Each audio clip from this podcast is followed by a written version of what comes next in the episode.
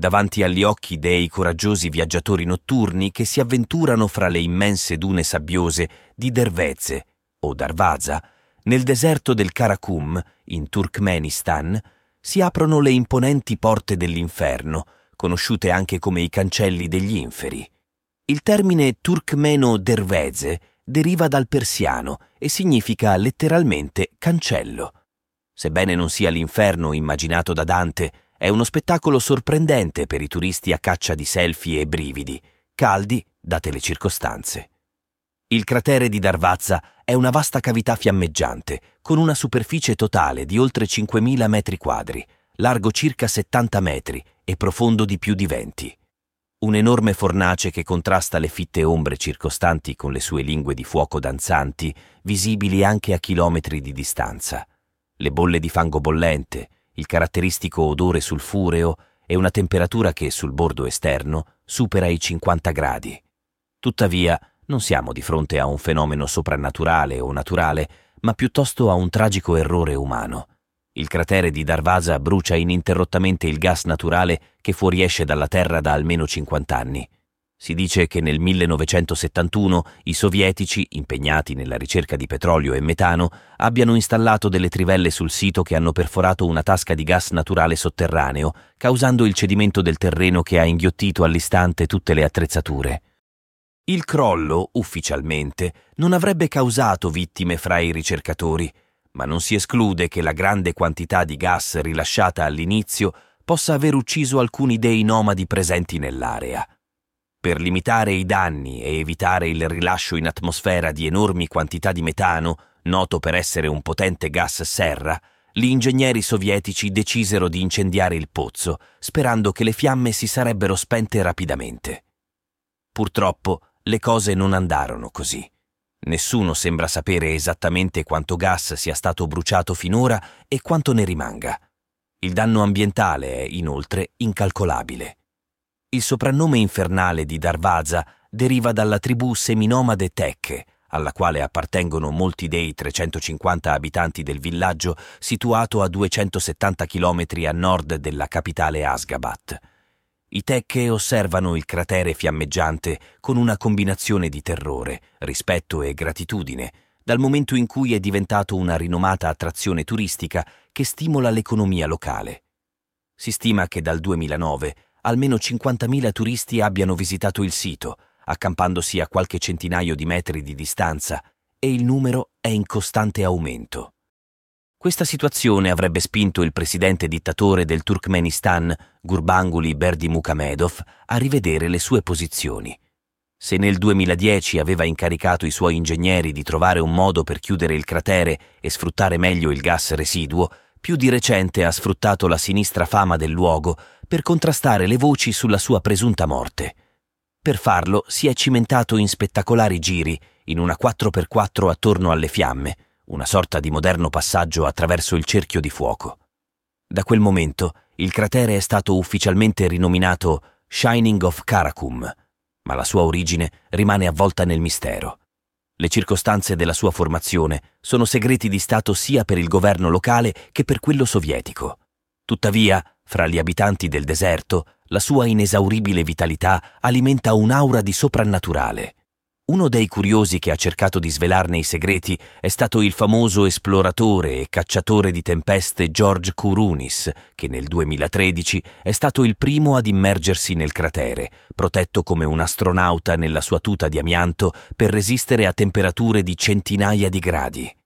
Durante la sua esplorazione, Kourounis ha prelevato campioni di terreno dai quali sono stati isolati batteri estremofili, incredibili microrganismi in grado di sopravvivere in condizioni estreme di temperatura, pressione e composizione chimica del suolo e che non si trovavano nei terreni circostanti.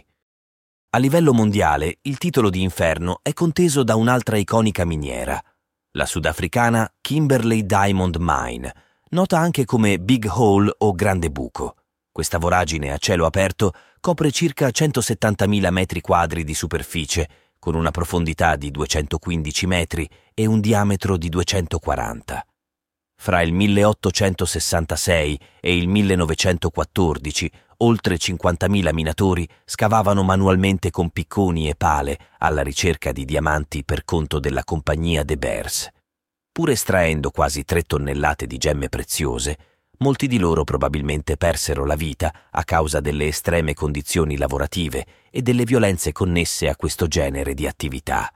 Abbandonata per la sua inattività produttiva, la miniera ospita oggi un piccolo lago, trasformandosi in un'attrazione naturalistica che potrebbe ben presto essere inserita fra i patrimoni dell'umanità UNESCO. La suggestiva visione di un inferno sotterraneo non è affatto un concetto originale di Dante. La paura delle oscure cavità terrestri è antica quanto l'umanità stessa e ha radici profonde in tutte le culture. L'idea di un oltremondo che si apre sotto i nostri piedi unisce la tradizione cristiana all'Ade della mitologia greca, allo Svartalfheim della mitologia norrena, allo Sheol ebraico. Nelle profondità della terra gli antichi hanno immaginato interi regni scintillanti, draghi fiammeggianti e custodi barbuti di saggezza e tradizioni ancestrali, immortali guardiani di segreti, ricchezze spirituali e materiali e forzieri colmi d'oro e gemme preziose. Queste storie sono state tramandate attraverso miti, leggende e una vasta letteratura mondiale, poi adattate in film, opere d'animazione e fumetti. Si spazia dal rapimento della fanciulla Persefone da parte di Plutone, dio dell'Ade, ai 7 nani di Biancaneve, dalle avventure di Indiana Jones all'ordine della Rosa Croce, da Valentina di Guido Crepax alle storie di Martin Mystère, fino ai manga giapponesi. Un esempio noto è il leggendario regno di Agartha, che, secondo le leggende, si aprirebbe sotto la catena montuosa dell'Himalaya, in Tibet, e ospiterebbe il mitico re del mondo. Nel tantra Kalachakra del buddismo tibetano viene descritto un regno simile chiamato Shambhala, i cui nomi oggi sono praticamente considerati sinonimi. Gli Hindu parlano di Aryavarta, la terra d'origine dei Veda, i cinesi di Xi Tien, il paradiso occidentale di Xi Wang Mu, la madre regale dell'Ovest. Per i vecchi credenti cristiani russi è Belovodie e per i kirghizi Janaidar. Dal tardo Ottocento a oggi, grazie al contributo di molti scrittori e alla teoria pseudoscientifica della terra cava, Agartha Shambhala è diventato un tema popolare nell'esoterismo e in molti filoni di controcultura. La fortuna occidentale di Agartha ha origine con il libro Missione dell'India in Europa, del medico Joseph-Alexandre Saint-Yves, marchese d'Alveidre, uno dei maestri dell'occultismo francese.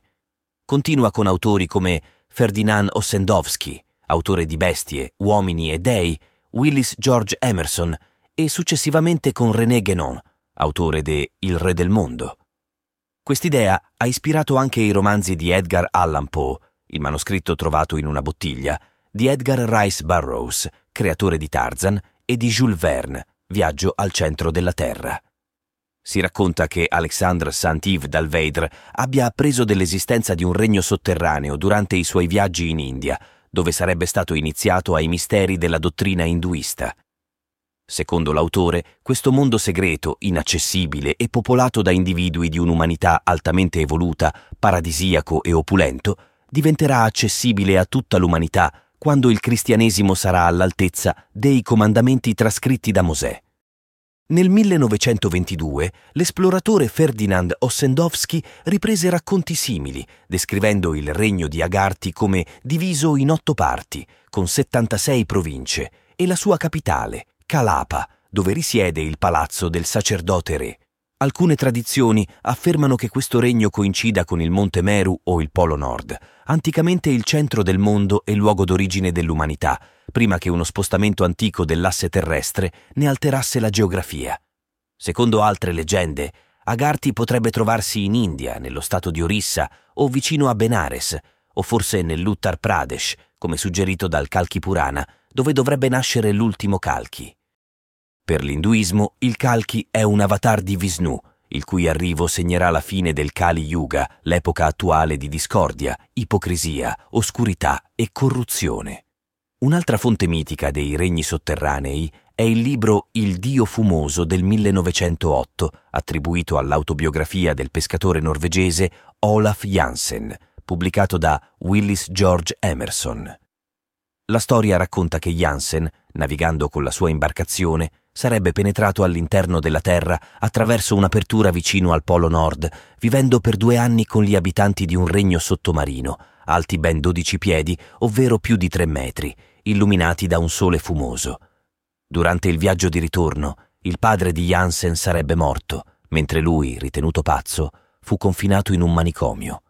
Successivamente, dopo essere stato dimesso, si stabilì in California e all'età di 90 anni decise di rendere pubblica la sua incredibile storia. Nell'immaginario di Agarthi troviamo i ferventi credenti della teosofia, seguaci di Madame Blavatsky, la visionaria fondatrice della Società Teosofica Internazionale, che affermava di essere in contatto telepatico con gli antichi maestri della fratellanza bianca. Secondo questa teoria, questi maestri, eredi di una razza eletta che un tempo abitava tra Tibet e Nepal, si sarebbero rifugiati nelle profondità della terra dopo la catastrofe che aveva distrutto Lemuria, o secondo altri Atlantide, fondando un regno segreto. Tali concetti suscitarono interesse fra gli stretti collaboratori di Hitler, soprattutto Heinrich Himmler, uno dei leader dell'Anenerbe, un'associazione nazista dedita allo studio dell'esoterismo e del soprannaturale. Nel 1937 Himmler organizzò una spedizione in Tibet con l'obiettivo di scoprire il presunto luogo d'origine della mitica razza madre dell'umanità, la stirpe ariana, di cui parlavano i teosofi.